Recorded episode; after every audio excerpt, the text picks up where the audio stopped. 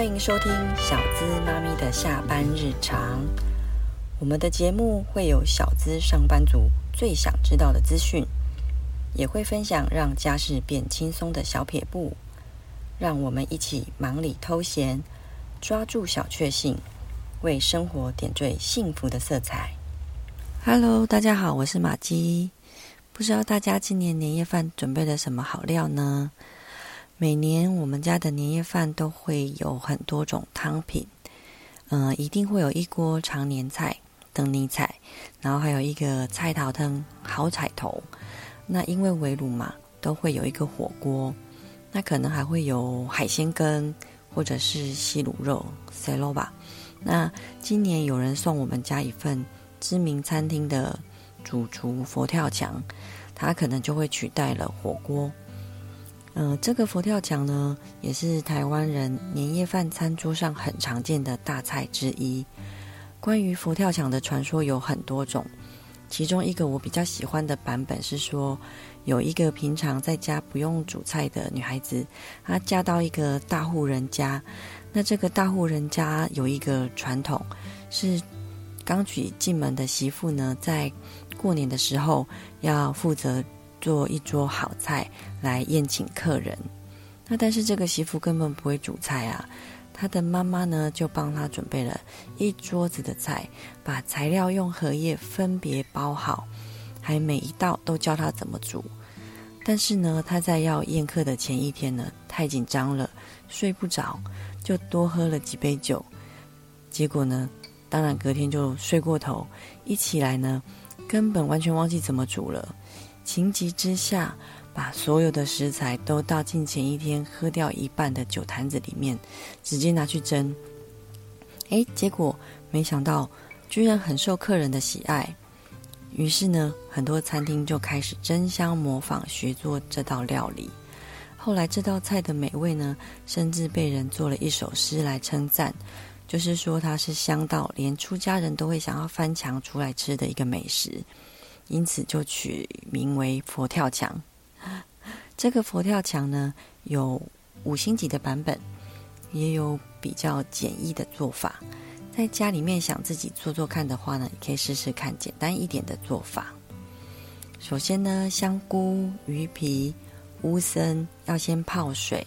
清洗切块，接着干货类的干贝呢，可以稍微洗过之后先泡酒或者是泡水就好。然后呢，笋子呢切块或者是切片，要先烫过。接着排骨、鸡翅用酱油、酒和糖差不多腌个十分钟。那这个时候呢，可以先热油锅，把芋头、蒜头、鸟蛋还有裹上地瓜粉的排骨和鸡翅放到油锅，以半煎炸的方式煎到金黄微焦。那如果有的人不喜欢裹那个地瓜粉的话，也可以省略，没关系。那再来再来呢，就是再热一个油锅爆香，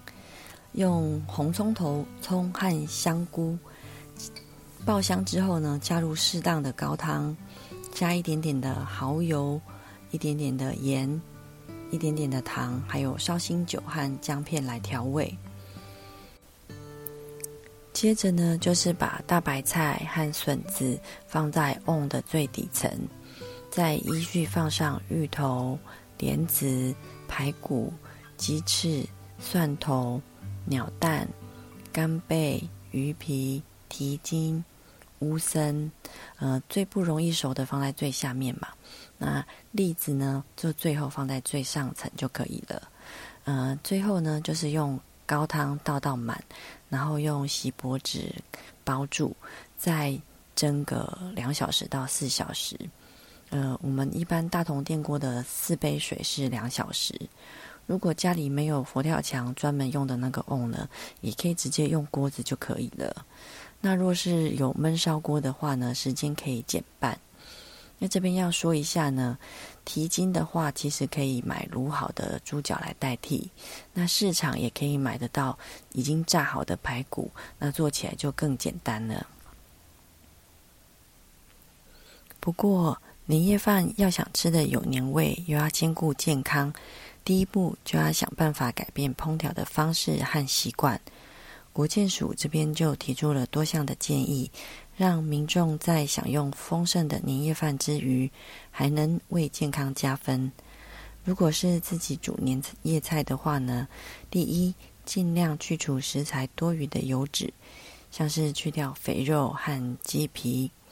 第二，大分量的料理呢，可以找朋友或者是邻居来共享，或者把它分成小份小份，分成多餐来食用。第三，多准备几样炒青菜，或者呢炖肉可以多加一点红白萝卜，火锅呢可以多加一点党欧、大白菜、高丽菜、金针菇、小白菇等等。如果是肉类呢，可以多加一点花椰菜、青江菜等等。以蒸煮的方式呢，来取代油炸、糖醋等等的菜色，比如说用蒸鱼取代糖醋鱼，用醉鸡取代炸鸡。那炒饭的话呢，可以加入藜麦、黑米或者是全谷杂粮等等。如果是买即食的料理包，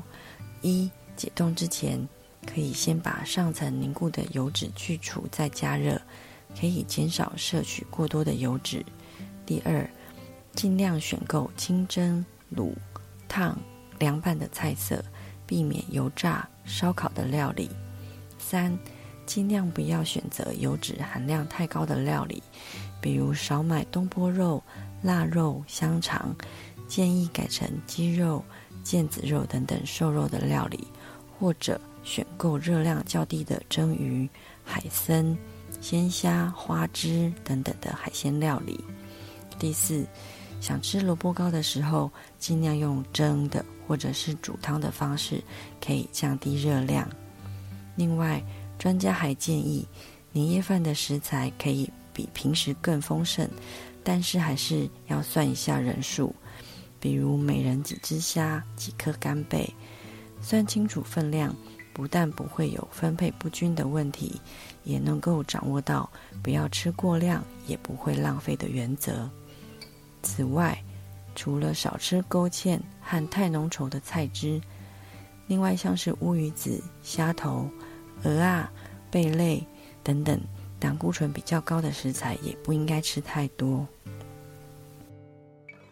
除了烹调的方式，改变进食的顺序也能减少料理对身体带来的负担。国健署这边也建议，以先喝汤、先吃蔬菜为原则，透过正确的进食顺序，既可以吃得有饱足感，又不会变胖。